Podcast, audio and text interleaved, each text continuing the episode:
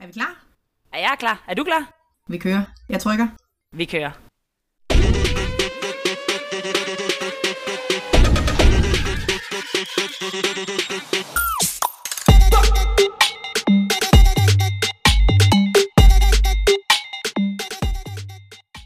Afsnit 21. Lev kvinde. Velkommen til. Mit navn er Nana Terkelsen, Mit navn er Pernille Lykke. og vi har glædet os helt vildt, som vi altid gør, til vores ja. Ja. lille legestue her. Jeg har glædet mig faktisk lidt ekstra til det her med... Øh, eller det er temaet jo i dag. Kommunikation. Ja. Ja. Jeg synes, det er så spændende. Det er så spændende.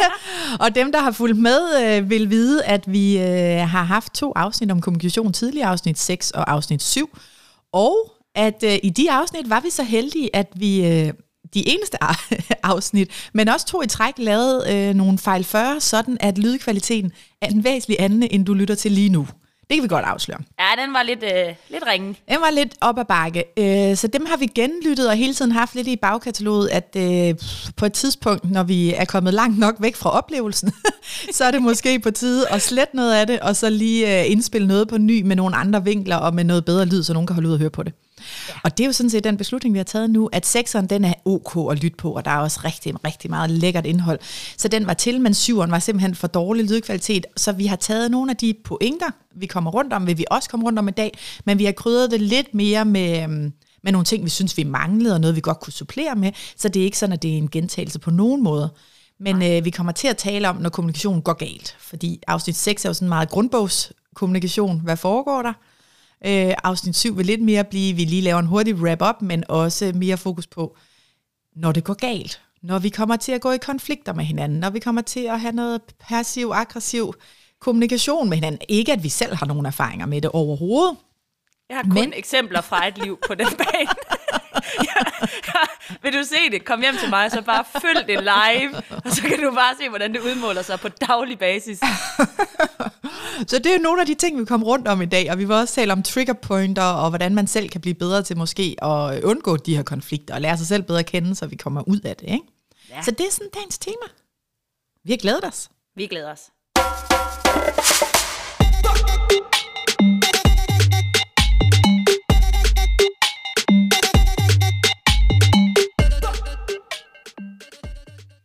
Hvad er status hos dig, Nana? Ja, hvad er Var stedet det fejl? mig? Det var en fejl, slurk, vi, øh, slurk kaffe, jeg lige tog der. Kunne man høre det? Jeg kunne se det på billedet og tænkte, ja, det var fejl spurgt lige der. Men øh, så jeg håber også, du bemærkede, at min kop matcher, kunne jeg så lige se på billedet, min skjorte. Ja, ja, intet mindre gør det jo os. Ej, det er det- jo også det er noget, jo- I kan se, hvis I fulder os live, at alt det tøj, vi går i, matcher vores hårbøjler, vores smykker, og vores, det er bare livet med børn. Det er et stort match. Jamen, øh, jamen status for mig var faktisk, at jeg lige inden vi gik live, og jeg grinede lidt af mig selv, der suttede jeg lige lidt op og tog en øh, pæn ny silkeskjort på, og lidt makeup i øh, ansigtet, og lige tænkte sådan, ah, jeg skal lige føle mig lidt on top. Og det øh, har jeg altid haft det sådan, når jeg skulle ind og spille håndboldkampe og præstere og gøre. Jeg har simpelthen ikke kunne spille en håndboldkamp uden mascara på. Og det kan man jo sådan dømme lidt vores samfund, og hvordan er vi vokset op. Sådan. Men det har altid været sådan en måde for mig personligt, uden nogen andres blik på mig, men den der med at sådan føle, jeg er frisk, jeg ligner mig selv, jeg ligner det, jeg sådan...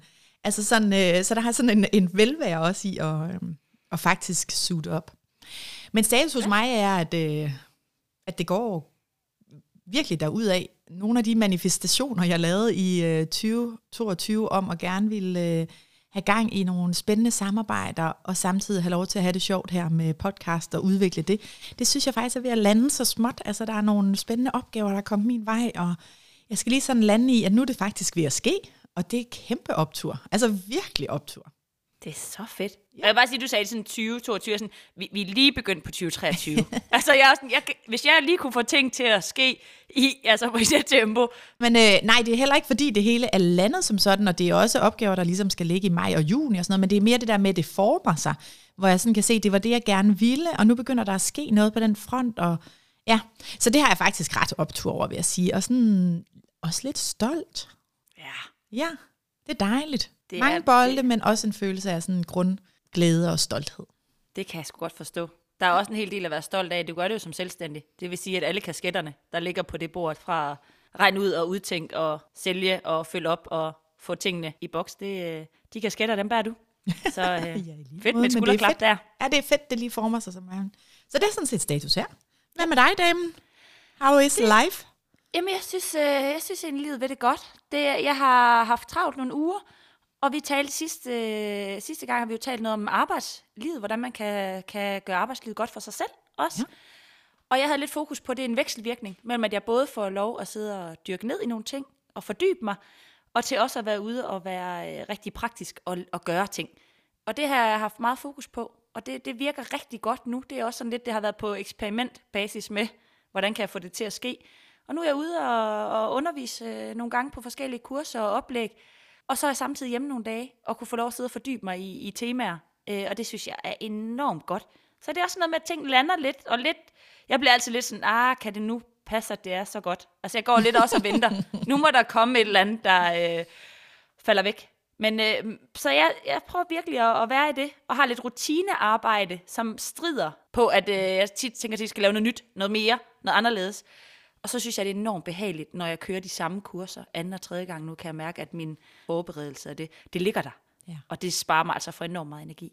Og det er jo ret, øh, det taler jo ind i det, vi også snakker om med system 1 og system 2. Vi talte lidt også kort om det, inden vi gik på, at det var sådan ret tydeligt at mærke, at 21. afsnit, jeg ved ikke, om det er det, der gør lige på den anden side 20, men det der med, at vi ikke sådan, der er ikke nervøsitet om lyden, og der er ikke nervøsitet om sådan, altså vi forbereder indhold, men på et niveau, hvor vi begge to øh, relativt har det på ryggraden, og sådan, altså det på den måde, er der begyndt at køre lidt rutine, som man kan mærke ikke opsuger ekstra energi. Det er fedt. Ja, det er enormt behageligt. Så øh, det tager jeg med videre. Dejligt.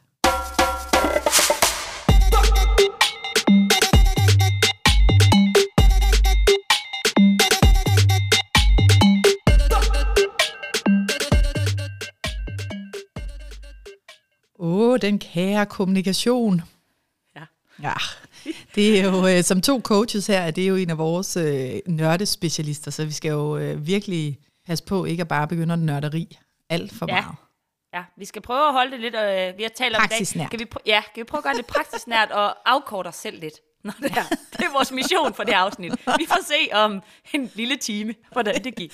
Når vi så har snakket to-tre minutter i et væk selv, og så byder den anden ind. Jamen ja. altså, det er en stor udvikling, og på den konto vil jeg da også gerne sige tak, øh, for at nogen lige har givet lidt sparring ind i vores øh, kære udviklingsprogram her. Det er da så lækkert. Men øh, kommunikation er jo øh, noget, alle taler om, og alle siger, det er vigtigt. Parforhold på arbejdspladser, i venskaber, alle steder. Men øh, hvad er det egentlig, og hvad betyder det at have fokus på det? Det er jo sådan lidt det, der kan være svært, ikke? fordi det er jo bare sådan en ting, der sker mellem os som mennesker.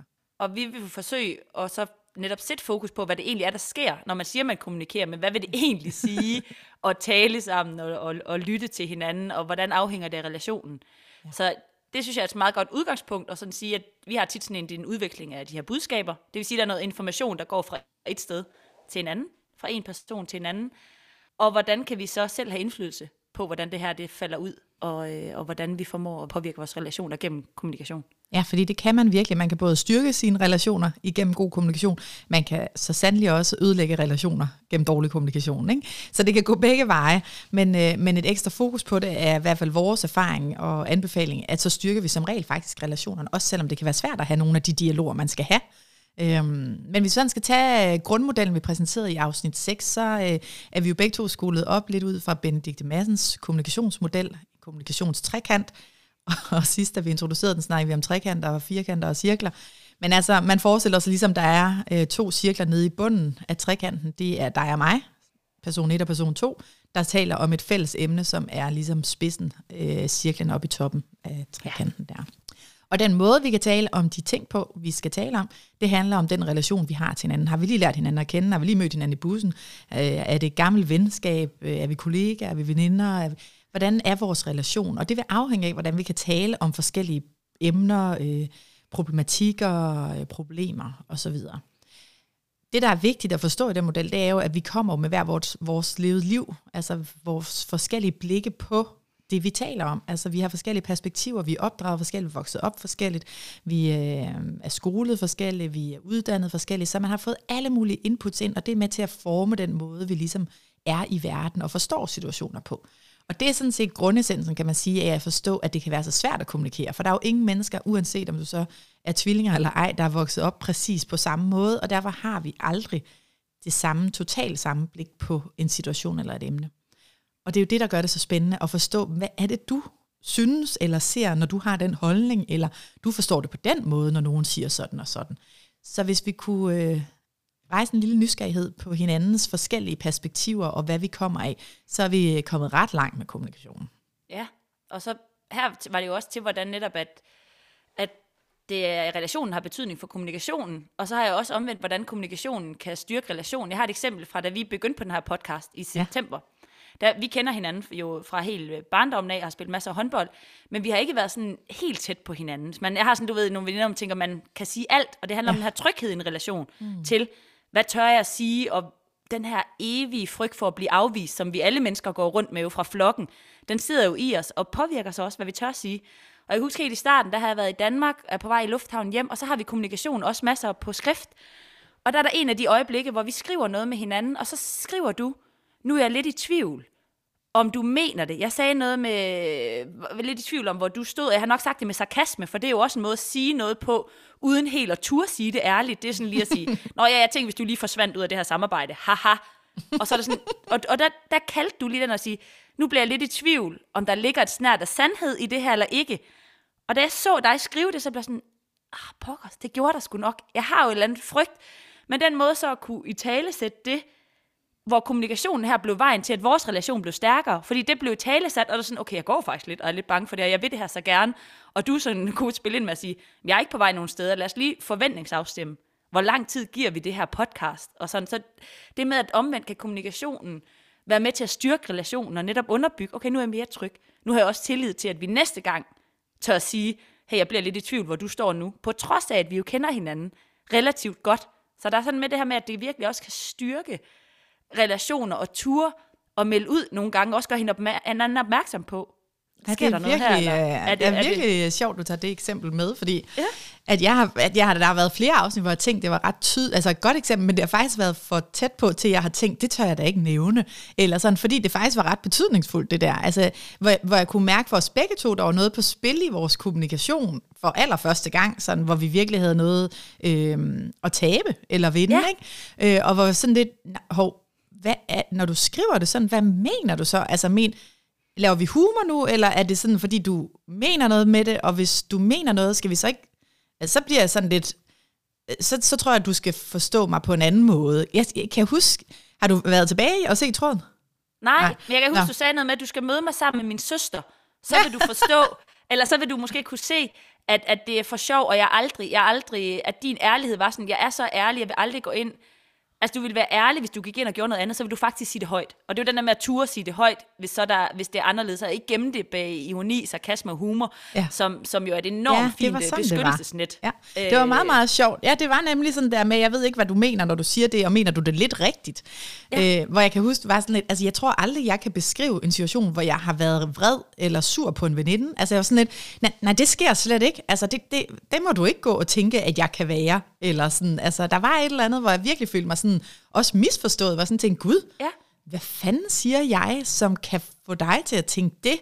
Altså, der var virkelig sådan et godt eksempel på, at du så det på en måde, og jeg så det på en anden måde, og vi blev nødt til sådan at være meget eksplicite med, hvad er det, du præcis mener? Ja, ja. på trods af, at man sådan kender hinanden. Så det er også derfor, jeg synes, det er også ja. relevant. Det her er jo også i, i ens nærmeste relation, det er parforhold, familie eller rigtig gode veninder. Så kommer der helt 100 nogle situationer, hvor vi sådan lige, lige kan måske, og for mig er det også intuition og mavefornemmelse, lige fornemme, hvor var der lige noget der, og tør vi så i situationen at melde det ud, eller er vi sådan, nej, nej, det går jeg bare lige med. Ja, fordi det er der også tit, at man op, altså jeg oplever, at man bemærker noget og tænker, nah, nej, det kan jeg simpelthen ikke se, hvordan lander, hvis jeg siger noget højt her. Ikke? Altså, øh, men, men, men hvis man oplever det tilpas mange gange, så er det jo der, man ved, at jeg bliver nødt til at sige noget højt, hvis det skal holde. Fordi konsekvensen er, at man trækker sig i stedet for. Ikke? Vi kan ikke overskue, hvad er de der uafklarede følelser og tanker, så man kommer til at trække sig, i stedet for, hvis vi ikke får det øh, på bordet, og vi ikke ja. får talt om det, som man faktisk er i tvivl om hos den anden. Ja. Noget af det, jeg også synes var interessant, var, at den samtale, vi havde her, var jo på øh, sms'er. Så at du har læst noget mellem linjerne, for jeg sagde ikke direkte, at der måske var noget om sagen her. Og det er over til den her analog kommunikation, som er alt det, vi ikke får sagt med ja. ord, men ja. alt det, at vores kroppe viser, eller tonen viser, eller måden, vi siger det på, som jo egentlig står for langt størstedelen af vores kommunikation. Og analog kommunikation, øh, det er jo Altså virkelig det, som vi som coaches er aller skarpest på, når vi sidder i stolen og taler med et andet menneske, fordi det er jo her, kroppen afslører os nogle gange. Det er jo her, at den måde eller tone, vi får sagt noget på, er interessant for os. Så vi lytter jo, jeg vil jo kalde det dobbeltlytning. Altså, man lytter lidt mellem linjerne, når nogen fortæller noget. Hvis der lige pludselig kommer et udbrud, og folk sådan begejstret taler om noget, så bliver man sådan lidt, okay, der var noget, kroppen ligesom sagde analogt. Altså, uden at det blev sagt med ord, jeg er begejstret, eller ekstra glad, så kunne man sådan fornemme det. Og det samme med faktisk, hvis man lige laver en armbevægelse, eller lige basker ud, eller håbløst øh, proster, eller et eller andet sådan sukker, jamen så bliver man opmærksom på, okay, kroppen afsløres her. Og, og det er jo også nok noget af det, vi ofte ser, når øh, kommunikation går galt, det er jo, at, at vi kommer til at afsløre os selv, selvom at vi ikke rigtig synes, vi fik sagt noget, så har det været ret tydeligt at aflæse, hvordan man en, hvilken holdning, holdning man egentlig havde til, til emnet. Ja, jeg tror, jeg tror vi mange af os går rundt med en overbevisning om, at vi er ret gode til at holde det for os selv, og så kan man bare sige, det er vi ikke, fordi det, altså, vi aflæser hinanden så godt altid, altså til alle tider, så alt det vi ligesom tror, at det, fik, det sagde jeg jo ikke noget om, eller andet, det, det er meget tydeligt, også i forhold til, hvis man lige vender ryggen, jeg har et eksempel her, hvor jeg, sådan, hvor jeg var sur på Thomas, og så går vi i seng, og så vender jeg lige ryggen til. Og det er sådan helt tydeligt, altså hvordan, jeg behøver ikke at sige noget, men det er jo alt det, jeg gør, hvis man går derhjemme og har en dårlig stemning, eller på arbejdspladsen, arbejdspladsen, at du begynder at ignorere folk, eller ikke sige noget, altså alle de her ting, det, det er så tydeligt en kommunikation omkring, der er noget her, jeg er utilfreds med, eller der er noget, jeg ikke synes om, eller altså, sådan, så, jeg har jo ikke sagt noget. Men nej, nej, det gjorde din krop. og det er jo tilbage til øh, et, et yndlingscitat, man kan ikke ikke kommunikere. Altså det er simpelthen ikke muligt ikke at kommunikere på noget plan. Altså, og jeg har haft mange gange også med en bedre halvdel herhjemme, øh, da vi gik på kollegie i tidernes morgen. Gud, det må vi ikke snakke om, hvor mange år siden det er. Men der blev han jo lidt kaldt sådan brummeren, fordi det var sådan... Mm, mm, mm. Altså, jamen det var sådan... Han kunne ligesom komme ud af alle situationer ved sådan lidt bare brumme lidt sådan... Ja. Nå, men hvad, kommer du egentlig på lørdag, Lars? Mm, mm, mm, mm. Mm, mm, mm, ja, nå, ja. Nå, og er der nogen, der... Altså, og så kommer der bare et nyt emne, eller sådan... Altså, hvor man sådan ja. tænker, gud, hvad svarede du, eller... Du... Hvad fanden? Altså, sådan, du ved, eller bare sådan lidt... Altså, den der tavse kommunikation af, så Nå, det fik jeg ikke lige. Jamen, det vidste jeg ikke lige helt, om jeg ville tage stilling til der, fordi hvad hvis der kom noget bedre? Jamen altså, hvor dårlig kan du have lov at være? det, er ikke i orden. Nej. Især ikke, hvis der så er en, der, der står og siger, jeg vil gerne have tydelig kommunikation. Kan du sige det igen? Lidt højere. Lidt højere, så den på bagerste række. Kom, skat. Jeg ved ikke, han kommer faktisk afsted med det ofte, vil jeg sige. Men, men det er jo den der med sådan, øh, jeg vil jo gerne snakke om, eller hvis nogen spørger til noget, så synes jeg ligesom, vi skal svare dem, og sådan reelt set, der er sådan, åh jo, ja, yeah. så siger jeg, det kan man jo ikke, man kan jo ikke svare på en sms, nå jo, ja, yeah. kan vi lige se det an? så det der med, at man kan ikke bare lade være at kommunikere noget, og så tro, at man ikke har kommunikeret, fordi så er det jo ret tydeligt, at, at vi så ikke har været så interesserede, eller hvad det kunne være, ikke? Så øh, vi kommunikerer altid, det må vi bare ja. konstatere. Og nu mindre, altså også i nu mindre tydeligt vi er, nu større en åbning giver det jo for, at folk selv skal fylde de huller ind, og dermed også alle misforståelserne. Ja. Altså hvis man sådan ikke siger noget, så kan jeg begynde at brygge min egen historie om, hvorfor du ikke siger noget. Nå, men det er fordi, mm. du ikke vil, eller det er fordi, du ikke prioriterer mig, eller det er fordi, du bare har travlt lige nu. Men det der med, at når der ikke kommer noget helt konkret, så, det, så begynder vi ret ofte selv jo at spinde vores egen små Jamen 100 procent. Vi, vi lever jo som mennesker, vi har været lidt inde på den narrative tilgang. Altså vi kan godt lide, når ting hænger sammen, og det giver mening for os. Og hvis det ikke sådan umiddelbart giver mening, det vi navigerer i og lever i, så skaber vi vores egen virkelighed, vores egen mening, vores egen sandhed. Øhm, når jeg har rådgivet faktisk større virksomheder, også til organisationsændringer og sådan forandringsprocesser, så taler vi jo også meget om, hvad kommunikerer vi ud? Og, og et af grundreglerne er sådan lidt, hvis der har været spørgsmål omkring det, så skal vi kommunikere. Vi kan ikke Altså, hvis nogen er begyndt at undre sig, eller øh, på den måde øh, faktisk spørge ind til, så er det fordi, det er noget, der florerer. Hvis vi ikke svarer på det, øh, af gode grunde, men, men ikke giver et svar af en eller anden art, jamen så bliver der bare lavet en masse øh, forskellige sandheder rundt omkring lokalt, og så, så har man ingen kontrol over, hvad det er for nogle historier, der florerer rundt i en virksomhed. Nej, så, det er der, det bliver rigtig farligt. Jo. Ja, altså, det, er, det er fordi, at vi, vi glemmer lige, hvis ikke vi fylder ind med vores egne og tydeligheden, så kan man bare fylde ind med, hvad man vil. Og vi kommer til at fylde ind hver især med og det, så vi gør man det fra sit eget. Ja. ja, ja. så den, der sådan føler sig godt kørende, de har måske et perspektiv, at jeg bliver for fremmed den her organisationsændring, det kører bare for mig, der er nye muligheder. Den, som tvivler lidt på sig selv, at de er allerede begyndt at søge nye jobs, og har måske taget et interview, for, fordi jeg ryger helt klart ud her. Sådan. Altså man laver bare sine egne virkeligheder, øh, hvis man ikke får hele øh, sandheden. Og det er jo ikke altid, at vi kan fortælle det hele, men så kan vi fortælle, at vi ikke kan fortælle det lige nu, men der vil komme mere på det og det tidspunkt, eller sådan, ikke? Altså, Ja, ja, ja. Det er jo ikke sådan, vi kan Ja. sige alt i hele verden. Det kan også være, at man, man har fået noget at vide, man ikke kan dele, fordi nogen har sagt, det, det må du altså ikke lige fortælle, det er jeg ikke klar til endnu. Og så, så bliver man jo nødt til sådan ligesom at sige, det, kan- det kan jeg simpelthen ikke sige. Ja, helt 100. Så, så øh, analog kommunikation, det kommer vi altså ikke, øh, det kommer vi simpelthen ikke udenom, at, at vores krop afslører sig så ofte. Ja. Og øh, på hjemmefronten, som du sagde, så skal ved ikke at sige noget. Jeg synes nu også sådan, at øh, min tone afslører mig selv herhjemme mange gange. Min øh, datter særligt kan kalde mig ud på, du er vred, du er sur, og det er jeg. Men jeg tror, jeg skjuler det ret så det godt. har jeg ikke sagt højt. Nej, og jeg synes ligesom også, at jeg virkelig øver mig i en, altså sådan, har en god tone på, og sådan, altså prøver virkelig at være bevidst. Men, men hele ens mindset og indstilling, eller en sådan, det, det kommer til at afsløre en. Altså derfor øh, er det så vigtigt, at vi er bevidste om, hvad er den bagvedliggende tone og indstilling, vi har til de ting, øh, vi taler om. Fordi det vil smitte igennem, uanset om vi øh, tror, vi kan skjule det eller ej. Og det gør det nemmere at være sammen med. Altså at sige, jeg, jeg er faktisk lidt irriteret nu.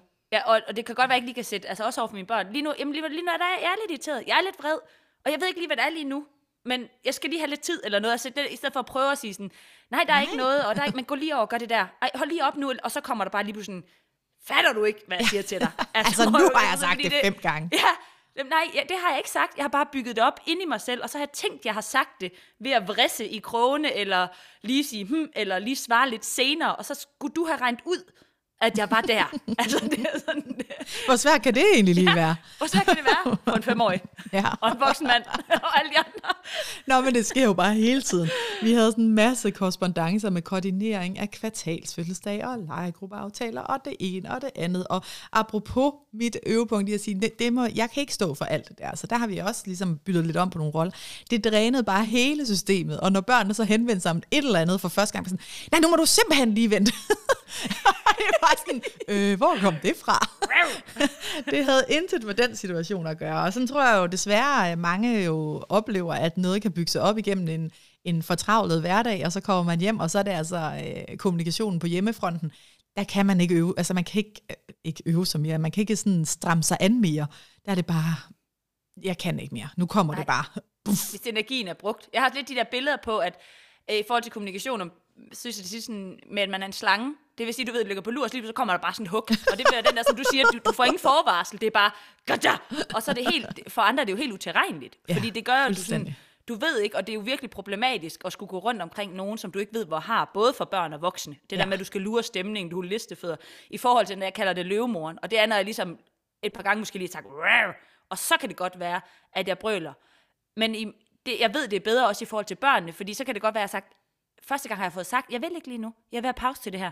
Anden gang, men så kan jeg også sige, så stopper det. Men jeg har sagt tre gange, at det er fordi, jeg gerne vil have pause. Ja. Så det, det, det er lettere at forstå for børn. Det betyder ikke, at jeg ikke bagefter kan sige, hov, blev det lidt højt eller lidt voldsomt.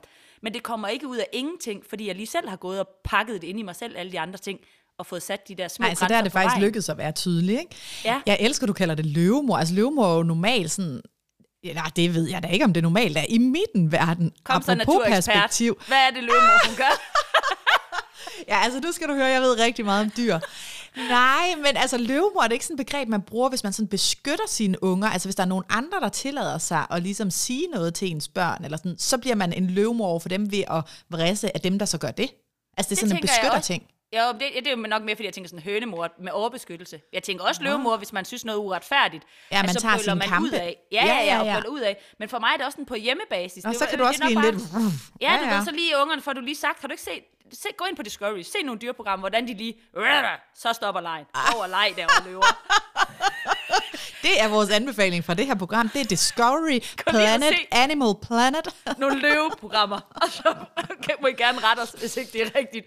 Men hvis I med. ser løveprogrammer, så bemærk også, når de har nedlagt deres bytte, så husker de som flok at lægge sig sammen og restituere og bare slå mave i en uge. Og det er vigtigt. Når vi har præsteret noget, så skal vi hvile. Det er et helt andet sidespor. Det er en helt anden. Ja. Ikke sidespring, bare spor. Bare spor. Ja. Godt. Og nu skal vi tilbage på sporet.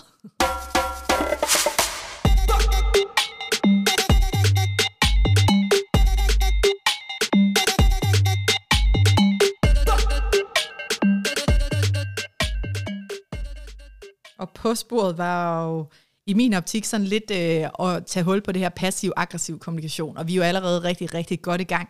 Men øh, det kunne måske være fedt også at få sådan lidt tanker ind i, hvad er det egentlig, der trigger det? Altså, hvorfor er det, vi bliver sådan der? Det er jo ikke, fordi vi ønsker at øh, være nogle røvhuller over for nogen som helst, hverken Nej. privat eller på arbejdspladser eller nede i netto.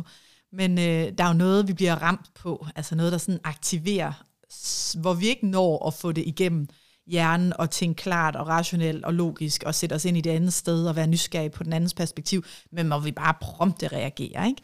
Ja.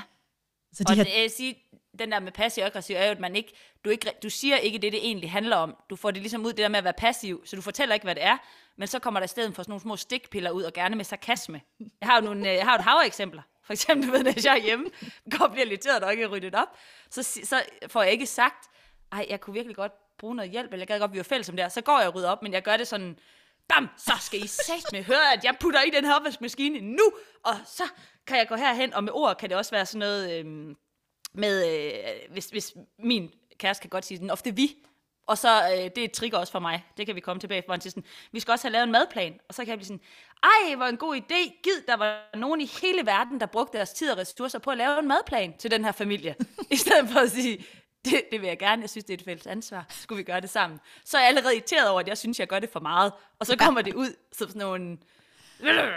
Du kunne selv have taget ja. initiativ til det, ja, eller snakke igennem folk sådan, ja Altså, nå, det er da også rigtig godt, at, øh, at I andre I kan sidde der i sofaen og slappe af, eller... altså, ja, det er endnu bedre. Nej, har du set, at far han... ja, ej, du virker også træt. Havde det ikke været dejligt, hvis far han, øh, kunne løfte sin lille numse og så putte dig nu? Havde det ikke været godt for os alle sammen? kunne lade være at kigge ned i skærmen, og så... Ej, det er jo frygteligt, frygteligt, frygteligt. Altså, så oh. den passiv-aggressiv, det må være noget af det, der altså, det må mange parforhold simpelthen kende.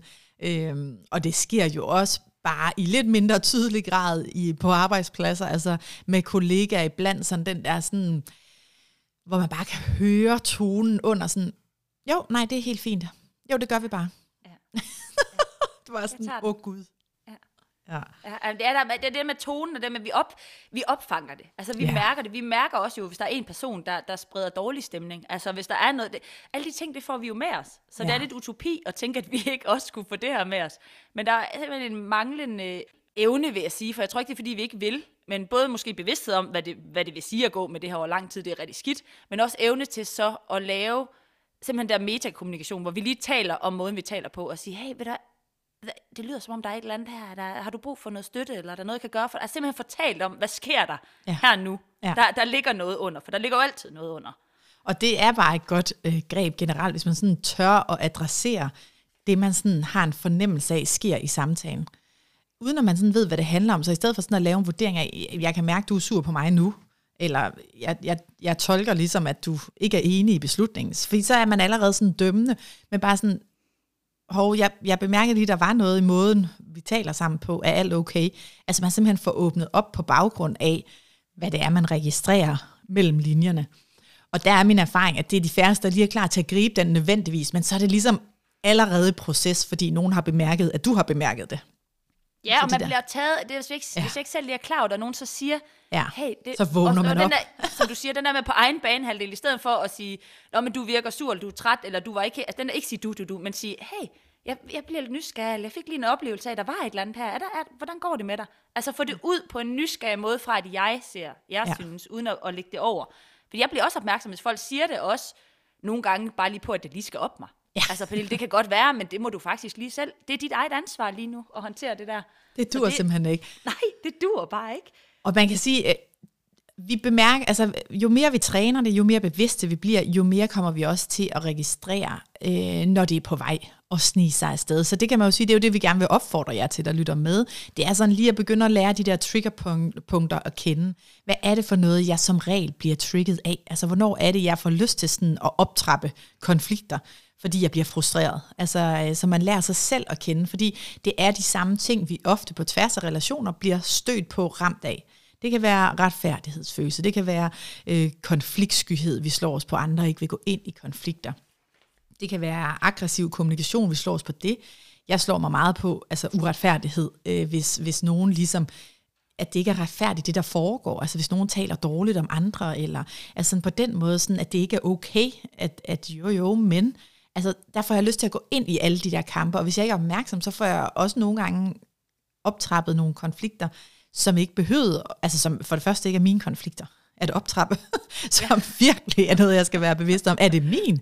Eller er jeg ved at tage en eller anden håbløs kamp for nogle andre? Fordi det, det er virkelig øh, øh, dyre lærepenge gennem livet her. Øhm, men, men også det der med sådan at sige, at måske kan jeg tilgå det på en anden måde, måske er det ikke det, de andre har blik for, det er uretfærdigt. De har, de har blik for noget andet, som jeg skal forstå, sådan at det kan opløses lidt mere. Så for at gå ind, og du så tænker man, kan I ikke også godt se, det er uretfærdigt, det der sker mm. her nu? Altså, så man allerede er, det har jeg også, jeg har kæft for har jeg øvet mig i mange år på at, du ved, vente en dag med at sende en mail, når jeg lige sådan mit retfærdige system plus, og så er jeg sådan, bare lige sidde lidt, lad den lige ligge til i morgen. Ja. Prøv lige at genskrive. Og så har jeg jo, dyrker jo meget min kærlighed, fordi jeg ved, at jeg, kan, at jeg er jo direkte og tydelig. Virkelig godt i nogle situationer, men, men det bliver også meget misforstået. Og især hvis der er nogen, der jo ikke er samme sted, og vi netop ikke kan have den her metakommunikation om, hvordan vi oplever samtalen, så kan det blive meget overrumplende. Og der er sådan, okay, det er, det er virkelig ikke min intention. Så hvordan kan jeg bidrage til at få pakket nogle ting ind i mere kærlighed, så, så jeg i hvert fald kan nå måske at veje stemningen og tjekke relationen og få det ud på en mere konstruktiv måde. Og, og der er du jo, i det du fortæller, der er du bevidst om både den relation, du har med det andet menneske, du er også bevidst om, hvad er det for nogle ting, jeg normalt bliver trigget af. Altså, så det kan jo være enten uretfærdighed, det kan også være noget med ens børn, eller altså, hvad er det, der ligesom som regel rammer mig, hvor jeg kommer til at reagere uhensigtsmæssigt? Fordi det er jo tit det, det er, når der kommer en konflikt ud af det, så er det jo fordi, vi på en eller anden måde har reageret uhensigtsmæssigt i uenigheder.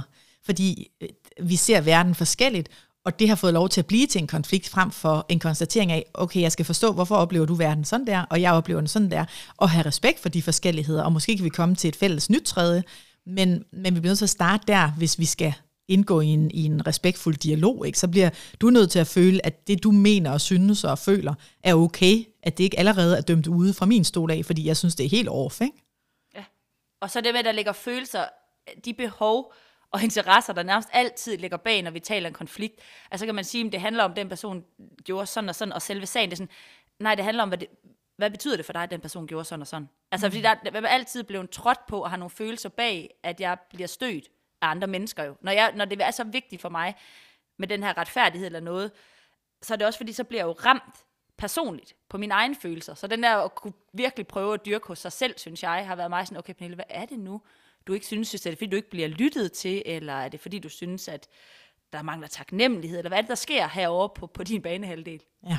ja, det er så vigtigt, og det er jo, det er jo det, jeg arbejder med, der kalder blå mærker. Altså, hvordan er det lige, hvor har det sat sig? Nogle af de stød, vi har fået gennem livet, nogle af de små traumer eller øh, oplevelser, der har været ubehagelige, vi har været igennem, hvor har de sat sig hen i systemet som blå mærker? Og når vi lærer dem bedre at kende og afdække vores blå mærker, så ved vi også, at, at kroppen husker bedre end vores hoved. Øh, det er bare et faktum.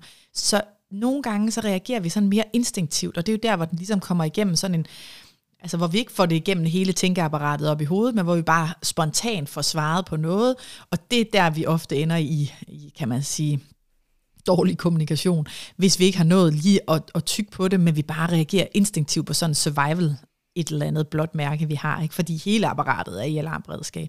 Men jo mere vi kender de der blå mærker, hvad er det, vi har stødt os på? Hvad er det, det har påvirket? Hvad er det, det ligesom aktiverer følelser hos os? Så ved vi også, så kan vi genkende, når kroppen begynder sådan, dum, dum, dum, dum, alarm, alarm, alarm, overlevelse, overlevelse, gå i fight mode. Øh, altså det er jo virkelig det, der sker. Begynd at kæmpe for dit liv, ikke? Selvom vi måske bare lige har fået et lille stød, øh, lille tryk 16. Ikke noget øh, overhovedet sammenlignet med det, der gav det blå mærke i tidernes morgen. Men vi kommer til at bruge det trigger point til vi at eskalere noget, vi, vi står midt i, fordi vi ikke når at registrere, øh, at det er derfra, det kommer. Så bevidsthed, bevidsthed, bevidsthed. Bevidsthed, bevidsthed, bevidsthed.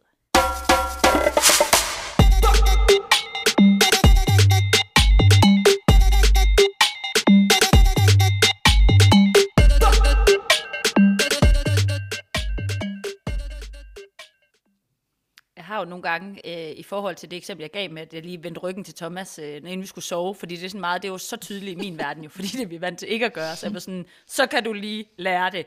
Øh, der var jeg jo også lige dagen efter, fordi det der, hvor, hvor det har ændret sig meget for mig, nu mere jeg har kendt netop til de her triggerpunkter, nu mere ser jeg det jo også, som, som, som du talte om tidligere, og nu mere jeg i tale sætter det, nu lettere bliver det også anden og tredje gang. Så dagen efter lige kunne sige, øh, forresten det der med, at jeg lige øh, gav dig den kolde skulder i går, det var faktisk, fordi jeg blev lidt ked af det, du sagde, inden jeg skulle i seng, eller der lige var et eller andet, som var ikke, måske en misforståelse, et eller andet, men det ramte mig lige på den her med, måske ikke lige at føle mig værdsat lige nu. Så det gik lige i den boks. Altså, der har virkelig, det der, hvor jeg synes, der er en forandring, det er i at have kendskab til mig selv, men også få sagt det højt i relation nogle gange, hvor jeg blev lige ramt på det her.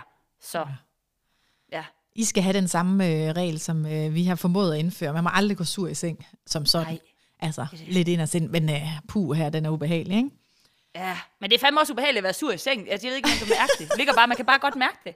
Men ingen vil så heller ikke sige den, eller tage den højt, i hvert fald ikke i vores. Var sådan, det er heller ikke en god følelse. Nej. Altså, det havde været, øh, det havde sgu været nemmere, men der er nogle gange, der kan jeg simpelthen ikke æde min, det er ikke engang stolthed, men der er et eller andet, jeg ikke kan, der er i hvert fald i, i situationen. Men jeg kan huske, du også på, øh, på et tidspunkt forklarede det her med, øh, du er jo også uddannet massør, at triggerpunkter rent fysiologisk i kroppen, også sådan der, hvor der kan være nogle spændinger. Hvis man holder trykket der, kan det også opløse de her spændinger nogle gange. Det synes jeg er sådan et godt mentalt billede også på, hvis vi nogle gange tør være i de her snakke, så kan det også opløse sig. Altså, ja. så, så fylder det som oftest mindre. Det er faktisk tit bekymringerne om, hvad tænker den ene, hvad synes den anden, hvordan får jeg det sagt på en god måde. Og det er bestemt værd i nogle øh, tilspidsede situationer lige at tykke på, hvordan får jeg sagt det her, så jeg bliver på egen banehalvdel, så jeg faktisk virker oprigtig nysgerrig på den anden. Fordi det kan være svært, når vi har følelser involveret, ikke at komme til at sige, helt ærligt, du synes jo sådan og sådan og sådan, eller det er jo for dårligt, at du bum, bum, bum, bum, bum, bum. Og så hopper vi jo lige over på den andens banehalvdel. Ikke? Men hvis vi forklarer, hvad er det, vi selv oplever, hvad, hvad er målet her, hvad er det, vi ønsker at skulle opnå, og, og gerne vil prøve at forstå, hvad er det ligesom, de har tanker her, kan vi lige prøve at vende den her situation, så opløses det jo som regel øh, meget hurtigere, end, end det eskalerer op, ikke? Ja, oplevelsen er for mig, at når jeg tør byde ind med mit eget kendskab, min egen vrede, de ting, som ikke er særlig flatterende, for det er jo ofte det, det er, både med det passive og aggressive, og det her med at ignorere den anden kommunikation, det er ikke, det er ikke noget, jeg er stolt af. Det er lidt Hva? også derfor, man ikke tør at sige det bagefter, men man skammer sig. Altså, det er sådan lidt, hej fem år, men helt ærligt, vi er alle sammen børn på fem år fra tid til anden. Altså, så det er bare, nogle gange, hvis jeg selv byder ind med det, så er det også, af min jo øh, bare erfaring, det er jo en åben invitation til, at andre også siger, og det kender jeg forresten godt lidt, jeg gør det lidt mere sådan her. Eller sådan. Altså, ja. så, så har vi allerede der styrket vores fælles relation. Fordi vi begge to også anerkender, okay, vi, ikke, vi kommer til at træde hinanden lidt over tæerne en gang imellem, og vi falder ud, men vi kan være i det sammen. Altså det, det, gør os, det gør os bedre på sigt. Det er også derfor, det er at lade være med at pisse i bukserne og ignorere det.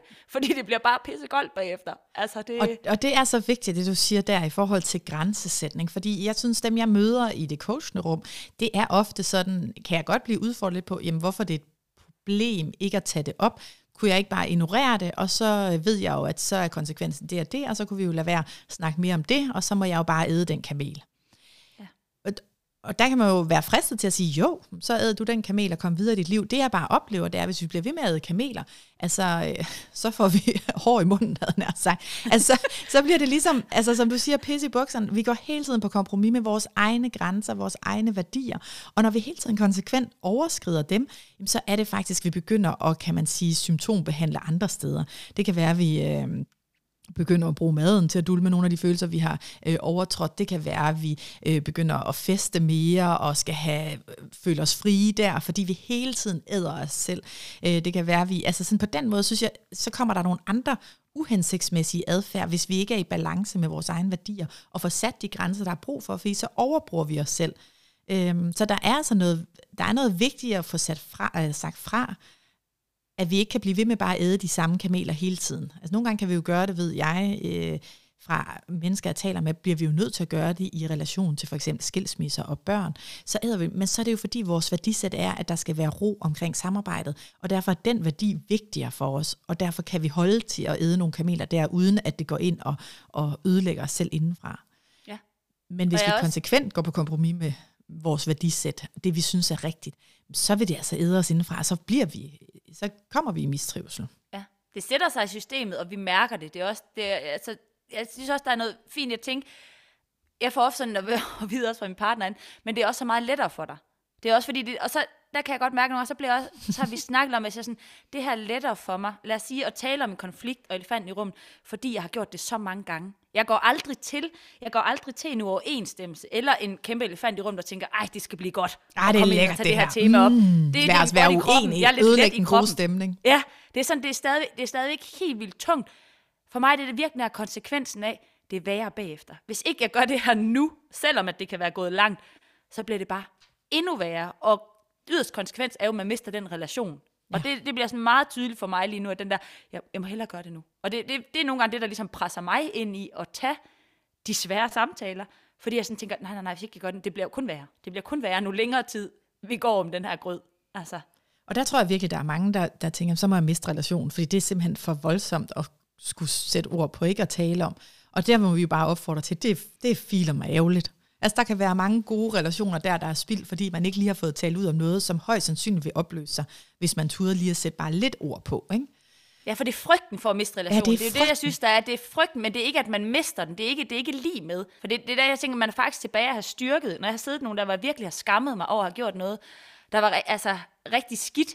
Og jeg husker, at jeg sådan gået ind til veninden bagefter og sådan sige, hey, kan du huske dengang, jeg skrev fra, at vi skulle ordne vores lejlighed, fordi jeg skrev over til en fyr i Odense et eller andet. Jeg skammer mig ihjel. Altså, det var virkelig mm. ikke. Og hun sådan sagde, det er okay nu. Men det var fandme, og kæft, det var en røv dårlig veninde. Og sådan, ja, Ja. det var jeg. Ja. Og så, men, men vi, er jo, vi er jo stadig veninder nu, Ja. ja. fordi, tror jeg, vi tog den samtale, og ikke lød være med at snakke med hinanden i 4-5 år nogensinde. Altså, sådan det, der er noget i at få lov til også at prøve det, måske i mindre grad end ens bedste venner og veninder, men at få lov til at øve sig i, jeg tænker, det her potentielt er det farligste i hele verden, så kan det være, at man får lov at prøve at gøre det, og så Og så er vi jo det tilbage til de der følelser, som vi ikke tør være i. Altså at vi ikke tør mærke den skam. Vi tør ikke mærke at, at have skuffet nogen. Vi tør ikke stå ved, at det er også en del af os.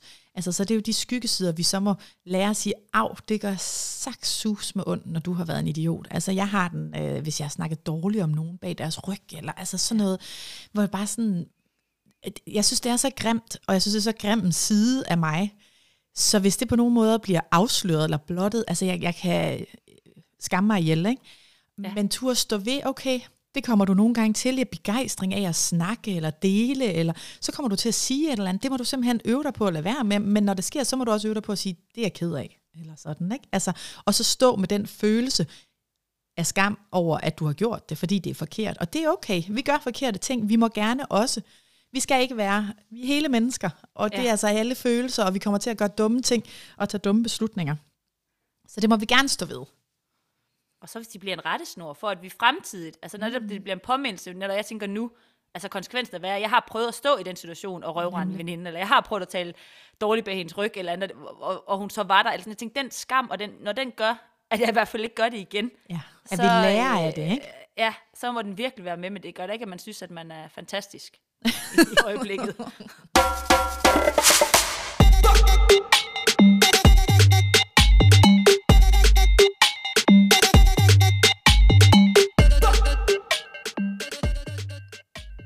Men læring og udvikling er virkelig også nogle af de ting, vi kan have blik for, når vi er bange for eller frygter, at der kan komme konflikt ud af noget. Fordi det er jo tit, vi bevarer den gode stemning, ikke taler om elefanten i rummet, fordi vi tænker, ej, det er bedre, vi kan godt lige bare hygge os. Altså, skal vi ikke bare bevare den gode stemning? Men det er jo faktisk der, vi også nogle gange kan gå glip af, at vi kan tænke nyt sammen, at vi kan lære noget af hinanden, at vi kan udvikle os, eller altså sådan, at det der rum, hvor vi blandt kollegaer eller venner kan tænke, okay, det er faktisk lidt ubehageligt det her. Vi havde et vennepar over, og, og så kommer jeg i en eller anden øh, snak omkring øh, kvinder og rekruttering og lønforhandlinger. Det er jo farligt. Altså, så ender jeg i det. Det er jo rigtig, rigtig farligt. Men i stedet for sådan ligesom at altså vi kunne hurtigt bare have lagt det ned, og så sagt, ja. nu, nu skulle vi også lige drikke lidt mere asti ja. her, ikke? Ja. og lige hygge os. Hvordan er vejret? Ja, så tænkte jeg alligevel sådan, og, og, fordi det, vi er nogle diskussionsløsne mennesker, sådan, "Ej, nu bliver vi skulle lige lidt i det. Nu skal jeg forstå, hvordan kan du sige det der? Jeg synes, du mangler blik for det her. Jeg synes, det også handler om det her. Og det er nemt nok for dig at sidde der i din position og sige det der. Og sådan. Altså blive i det, og det var da ikke den fedeste stemning, men det var heller ikke sådan, det ligesom gik op til et eller andet frygtsomt øh, konfliktniveau, og vi så ikke, ikke skal ses igen. Øh, men vi, vi lærte noget nyt. Jeg lærte ligesom, hvad var det, han kommer i? Hvad er det, han ser? Hvor er det, han navigerer fra? Og jeg tror helt klart, håber også, at han lærte noget nyt. Altså, så det der med at ture være i den ubehagelige stemning, gør også, at vi faktisk kan udvide vores horisonter. Ja. Og så niveauerne, forståelsen for, som du siger i sådan en relation, når man ikke kender folk, så ved man jo heller ikke, hvor er de i forhold til niveauer i at sætte grænser, være tydelig, sige fra, tro, at så kan vi aldrig være venner mere. Altså det, med, det er noget af det, jeg synes er det mest skræmmende jo med nye relationer, det er, at jeg jo også bliver så bange for at miste dem, fordi jeg er sådan, hvor tydelig kan jeg være, hvor ærlig kan man være. Jeg vil gerne hen til det sted, hvor vi kan være ærlige, og det er, fordi jeg ved, så har vi en stærkere relation. Men man ved sgu ikke lige, hvor de andre, altså hvor deres udgangspunkt er, så der, der, der bliver jo noget prøvelse undervejs Ja. med, med folk og nye relationer i her. Og der har du, du må have slået dig i det norske land, tænker jeg, på den der danske sarkasme og direktehed, du har. Altså, ja, ja, Jeg ja. har jo droppet ironi og sarkasme de mange første år, fordi, fordi det simpelthen blev, hvis folk bruger energi på at forstå, hvad jeg siger, så fangede de ikke den. Og så står folk og kigger på mig og tænker, hun er bindegal. Altså, hvor, sådan, hvor du ved, det, det var, det, og det er jo en stor del af min personlighed, Ja. er ironi og selvironi og sarkasme. Men det, det faldt så meget til jorden, at jeg bare var sådan, jeg er ikke sikker på, at jeg kan blive i det her land. Fordi det altså det, det, fordi man, simpelthen at sproget blev en barriere, og tydeligheden har jeg også. Altså min, min, Thomas han sagde jo også, når vi kom ind, vi flyttede i lejlighed masser, han sagde sådan, du er godt nok god til at blive uvenner med folk. Ej. Og i den var jeg sådan, "Så ser du os som uvenner nu? Jeg ser os ikke som uvenner, jeg ser os som uenige. Og der er lidt forskel også på, hvad ligger man jo i. Ja. Hvor det sådan, og så, men så samtidig så var det sådan, men du er godt nok også god til at blive venner med dem igen. Altså, og det er den der med igen at sige, hvis jeg har den der, så har jeg inde i mig selv, godt, du går der lige op nogle dage efter og siger, hey, skulle vi to tage en kop kaffe, og lige snakke om det, der skete dernede. Den samtale har jeg ikke lyst til at have, men jeg har ligesom nogle forbilleder i mit liv, hvor jeg sådan tænker, hvad ville de have gjort her? Hvad ville være det rigtige at gøre? Og så er sådan, du ved det er det rigtige, du har ikke lyst, men nu det er jeg nødt til at gøre det. Og altså, det, det er, jeg har slået mig mange gange, også på at være tydelig. De siger jo, Ja, ja, at ja. nordmænd, Danmark det er så dejligt, jeg er så tydelig, når så man er tydelig, så sådan, ah, nej, nej, nej, nej, nej, nej, Det er slet ikke pak ind, rart. Pak ind, pak ind, pak ind. Ej, det kunne jeg kun forestille mig. Altså, jeg, jeg synes, jeg kommer afsted med, men det tror jeg også virkelig har været meget træning i, at prøve også at tale ind i, hvad er det, jeg ved, der er vigtigt for dem, men jeg alligevel også kommer frem med, hvad der er vigtigt for mig. Øhm, altså sådan i, i en tydelig dialog, ikke? Men ja, det, det er jo virkelig sin sag at tage nogle af de der elefanter op og sige, hov, altså hvad tænker I egentlig her, når jeg så siger, det kan vi ikke, eller jeg mener sådan her. Øh, kan I ikke prøve at være lidt tydelige? Altså nogle gange skal man bede virkelig folk om at være tydelige, fordi ellers er det ligesom om, de også bare bruger den og går rundt om den varme grød. Ja. Jeg bliver træt af, at du ved, sådan, man for, for meget, men det er også viden om måske det her relationsarbejde og kommunikation, hvad det kan, men der er virkelig noget med, hvor jeg sådan tænker, okay Pernille, hvis det her lyder, kunne lyde bare, så også hvis det er fordi, man misforstår, fyre masser af kærlighed. Jeg har jo virkelig kærlighedselementet meget tæt på, på at sige, hvordan kan du formulere det og sige det, eller, og Ja. gerne også, du ved, ikke, ikke så meget sms'er, der er kæmpe misforståelse mange gange på Og tekst. det er jo derfor, jeg laver en roman af sms'er. du skal det hele med. Jamen det, Masser. det er simpelthen det der, jeg synes på skrift, det så hurtigt kan, også når man sådan koordinerer lejeaftaler, eller skriver med, at det kan også være mails til kunder, eller sådan, altså det er sådan, kort og godt, siger folk, og det, det tror jeg også på, men jeg tror også bare, der kan være mange indforståede misforståelser af, hvordan tolker du lige det her ord, hvorimod, at hvis man gør det lidt længere, og lige lidt mere forklarende, og, for, og fortæller lidt flere mellemregninger, så er det altså nogle gange nemmere for modtageren at, at modtage det på den måde, jeg sender det afsted. Så når øh, kommunikationen er på skrift, så, så ja, det kunne være rart med helt tydelige korte øh, ting, synes folk, der får ting fra mig sikkert. Men jeg bliver bare heller ikke misforstået, som jeg kan opleve andre gør, hvis, hvis de skriver kort ud, og man tænker, nå, hold da op. Øh, det, det var da noget af en kommunikation. OK. Øh, ja, ej, værste sms, man kan sende til mig i verden. Og var det ikke, altså, jeg begyndte Ej. på det, da jeg havde travlt, fordi min far Ej, havde gjort det. Og i starten så var sådan, nederen. Men okay, det, er sådan, det kan være alt. Er det sådan en, Ej, okay, du kan ikke lide mig, du hader mig. Det er ja. okay. Eller altså, ej, ja, Lars gjorde det, da vi startede med at date. Jeg var bare sådan, det der, det er no-go. det kan jeg simpelthen ikke arbejde med. OK, punktum. Nej. Så hvis han sådan rigtig skal provokere mig, så kommer der sådan OK, punktum. Og sådan, nej. Det er simpelthen for meget af det gode. Åh, det er.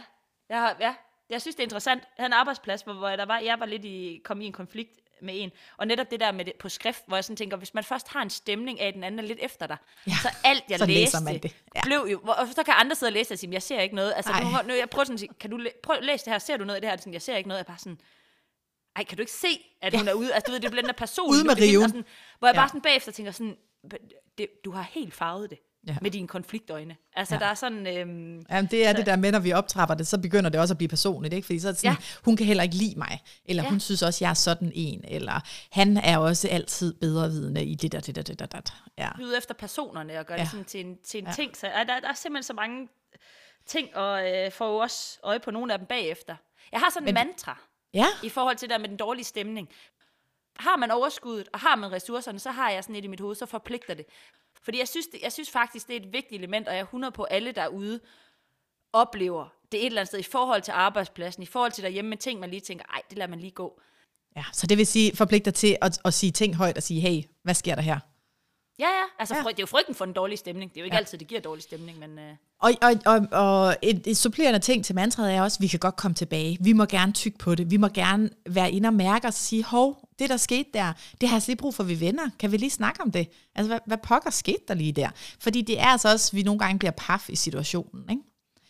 Ja, ja, ja. Hele pointen i det her program var jo netop det der med kommunikation, der går galt. Og det sker jo, når vi ikke er tydelige i vores kommunikation, når vi ikke har blik for den andens perspektiv, og hvad det er, den anden person kommer med, og tillægger det alle mulige dårlige ting, øh, og, og har konkluderet alt muligt på forhånd, uden egentlig helt at forstå, hvad er det, de har blik for. Fordi det er jo tit det, der går galt, at vi øh, antager, at de gør sådan og sådan, fordi, ja, ja. men de glemmer, at de færreste stiger ud af sengen, ikke for at være nogle idioter. Altså de fleste, de vil rigtig gerne være på god fod med alle, så, øh, så måske skulle vi være nysgerrige.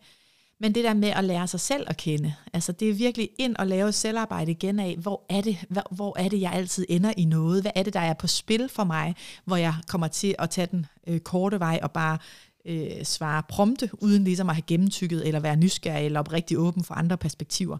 Hvad er det for nogle ting, jeg er inde øh, ved mig selv? Hvad har jeg triggerpunkter, blå mærker, øh, opmærksomheder, som jeg skal give lidt mere kærlighed og lære lidt bedre at kende, sådan at, øh, at jeg kan stå mere i de der situationer. Ikke?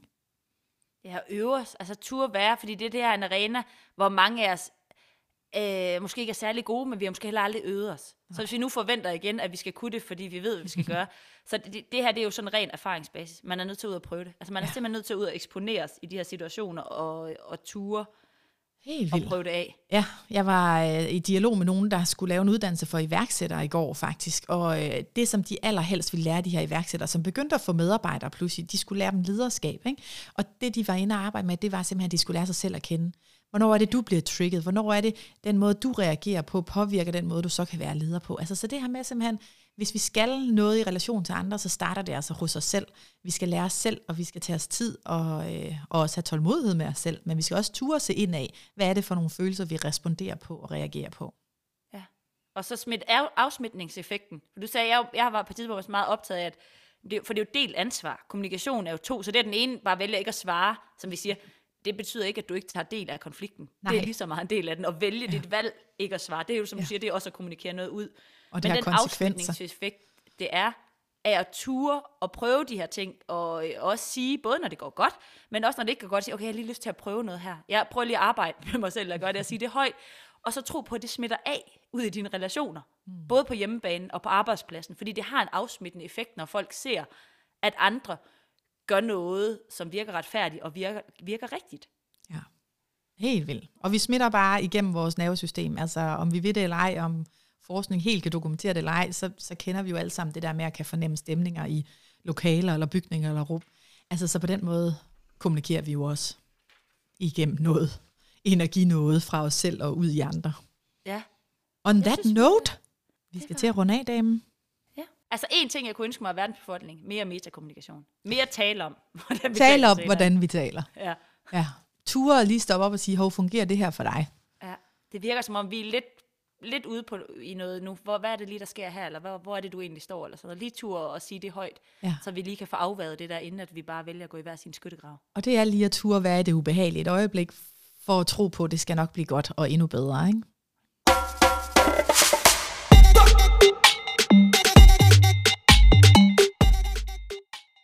Nå, damen. Ja, det, så håber vi er blevet øh, inspireret og måske fået lidt, lidt ny viden og tilgang og... Øh, og til lyst herfra. til at lige kaste sig lidt ud i at, at name elefanten i rummet. Ja, Call den out. Kig lidt på sin egen passiv-aggressive sider. I må gerne dele dem også, hvis det er, fordi jeg er ikke passiv-aggressiv. Det er ret sjovt. Nej, det er fordi, det er, som om hver gang, du ved, det er altså ret, der sker mange sjove ting på den der Ja, det er altså virkelig sjovt. Eksempler på den konto. Det kan være, vi skal prøve at spørge ud, om nogen har nogle gode egne passiv-aggressive eksempler.